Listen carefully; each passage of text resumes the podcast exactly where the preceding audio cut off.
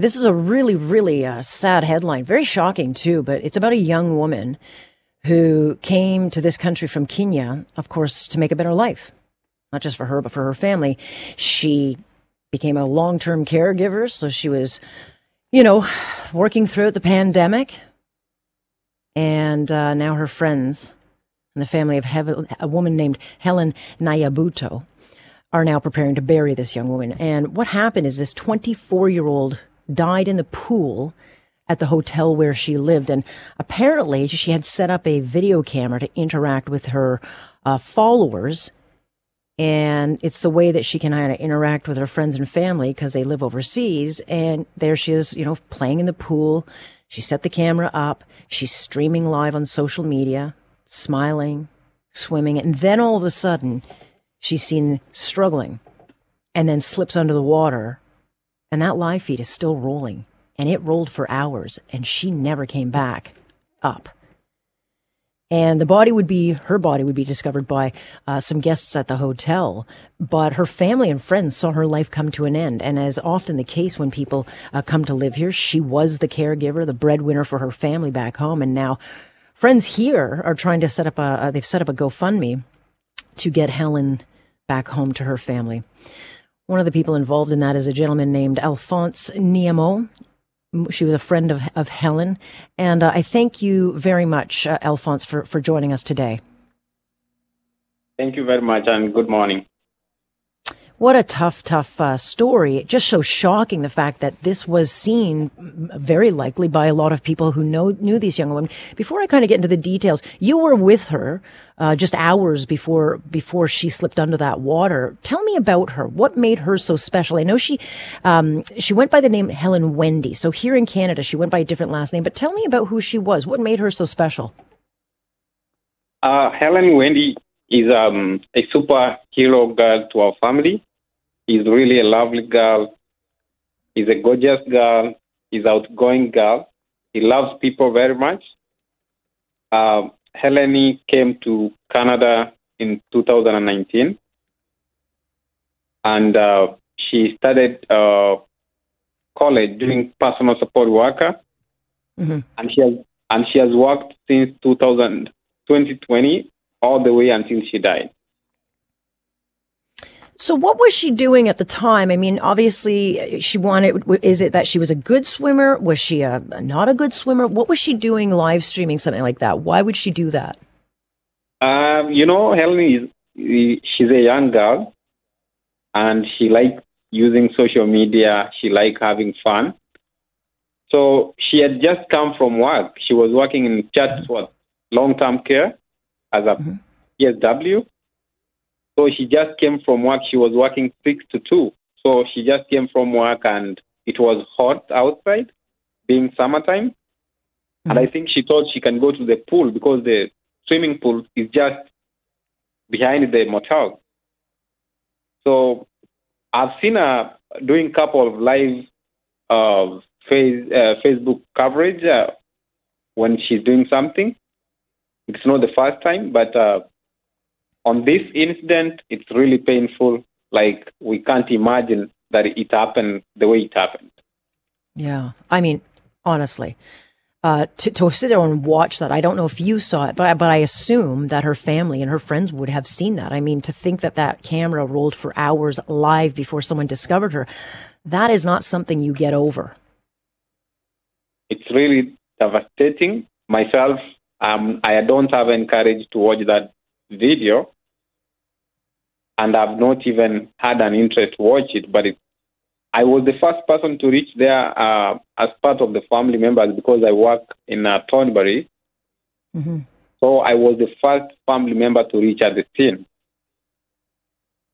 and it's really heartbreaking.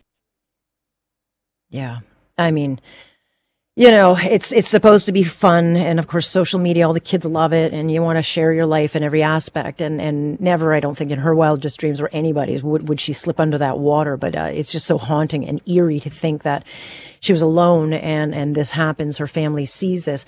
What, um, does her death mean then for her family? Because she came here for a better life for herself, but a big part of who she was was about helping her family because what she earned, she sent back like so many people do. And so what does this mean now for her family? Honestly, Helen is a young girl, but behind herself, she was supporting a lot of people.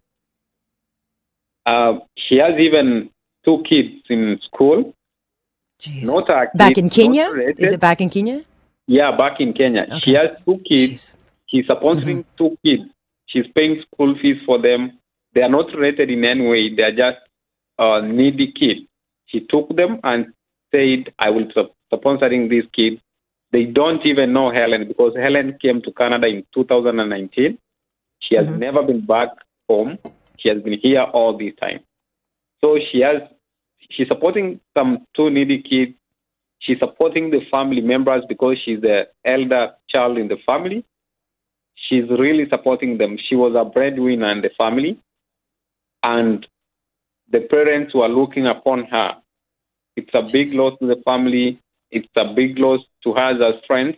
It's a big loss uh, for the Canadian community because this is a young girl, just 24 years old. She was working as a personal support worker during COVID time. She had started pursuing uh, RPN with uh, Sheridan College. In fact, Mhm. she was doing upgrading so that she can be a Right. nurse in future. You see, Jeez, we have well, we have lost we have lost a potential person in the society.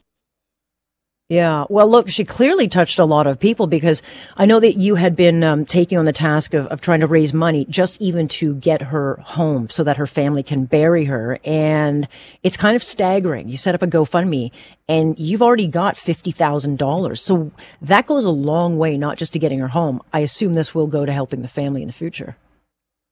Yeah, we are really grateful. We are really grateful for the Canadian community, the whole world, because this thing went viral. We believe the whole world knows about this thing, but we are really happy for the Canadian community. They have really helped us. They have shown uh, love, and we really appreciate. The brother of Helen uh, really appreciates the support he has gotten from the community and we really appreciate. We were not out there trying to like maybe some people may think we were there to look for money. That was that was not the case. Because as we have said, we are newcomers. This is the first thing we are handling. We are young people. We have never in this before. We were shocked. We asked ourselves, how are we going to manage it? How are we going to send the body back home? We didn't know anything. Yeah. So we are really happy. Like people came up and they have shown a lot of love, uh, good messages. People have been coming to our house to pray with us. People have been supporting us in different ways. We really appreciate. Well, uh, you know, our thoughts to you and your family. I mean, it's a very, uh, a really shocking uh, story to hear when you read the details of this. And we thank you so much for your time. And uh, Alphonse, we'll we'll wish you the very best in the in the days ahead because I know it's a, a daunting task, uh, not just to go through this, but then have to deal internationally with it, trying to get her home to her family. So thank you so much. Okay, thank you very much. Thank you for reaching out.